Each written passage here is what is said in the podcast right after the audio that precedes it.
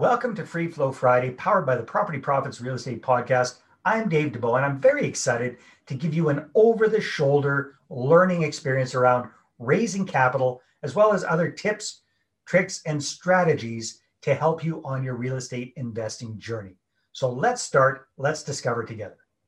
And it really paralyzes us when it comes to raising money.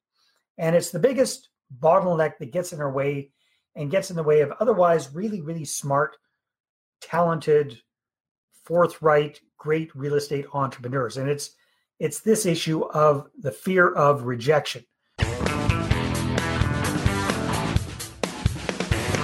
know what? It makes sense. Nobody likes to be rejected. I, I think it probably somewhere in the back of our heads just takes us all back to our playground days when we were little kids and something happened and everybody pointed at us and laughed. Okay, that's probably happened to everybody one way or the other.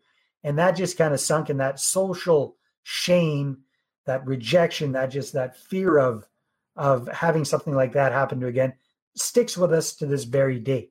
You know, could be 40, 50, 60 years later, we're still controlled by this fear.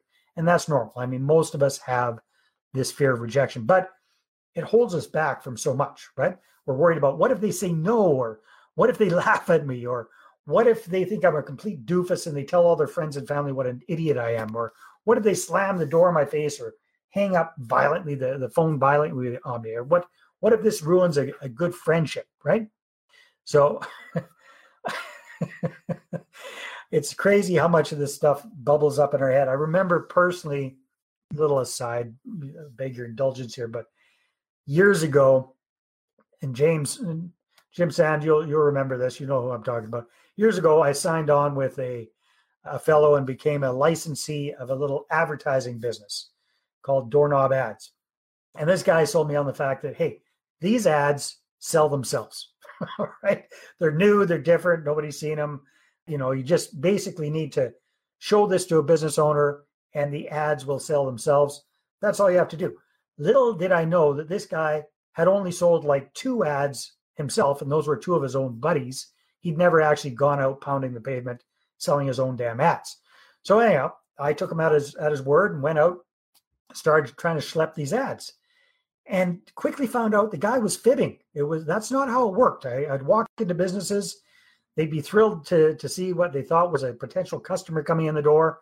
That look of thrilled anticipation would quickly turn into remorse when they realized I was just another sales guy, right? They'd be like, oh shit, another sales guy. Yeah.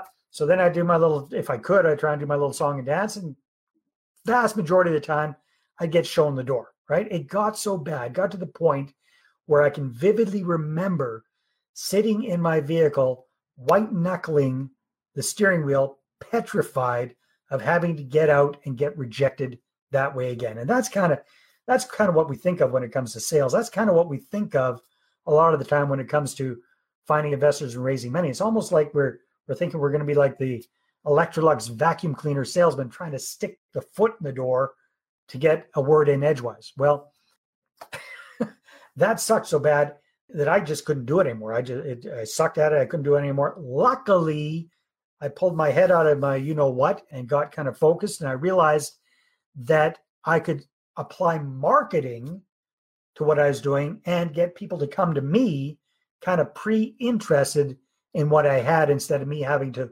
push it on them. And that that made a complete difference with not only that business, but every business I've ever been in. And once once I got into once I clued in to using other people's money for my own real estate deals and realized that there's lots of investors out there, I said, hey, why don't I apply this whole marketing idea to attracting investors, raising capital? right? So it works just as well. And you know, you could do it the old way. You could be picking up the phone, dialing for dollars, cold calling. You could do the old turn every conversation into a real estate conversation. You could try your hand at having a, a really slick elevator pitch to tell anybody that'll listen to you. You can, uh, you know, spam people with your deals. I've tried that as well. I've tried all of that as well. And bottom line, you're going to get a massive amount of rejection. On the other hand, when you get smart and you start using marketing and you focus on a target group of prospective investors and you do it consistently, constantly and consistently communicating with people educating people about what you're doing and getting them to put up their hand and self select and say, hey, you know what? I'm interested. Tell me more about what you're up to with real estate investing. That is a completely different conversation. Then you can go and you can sit down with somebody, show them your spanky new slideshow presentation, and have an adult conversation with them. Show them what it's all about. Show them what you've got. Show them the pros. Show them the cons. Show them how you minimize the cons and see if it makes sense for them. If it does, great. If it doesn't, that's okay too. Time and circumstances might change their minds. It might not make sense for them right now.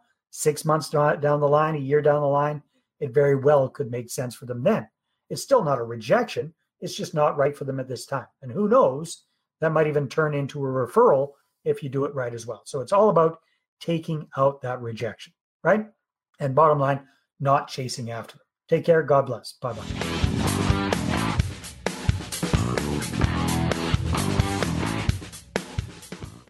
Well, hey there. Thanks for tuning into the Property Profits podcast. If you like this episode, that's great. Please go ahead and subscribe on iTunes. Give us a good review. That'd be awesome. I appreciate that. And if you're looking to attract investors and raise capital for your deals, then I'm going to invite you to get a complimentary copy of my newest book, right back there. There it is The Money Partner Formula. You can get a PDF version at investorattractionbook.com. Again, investor attractionbook.com. Take care.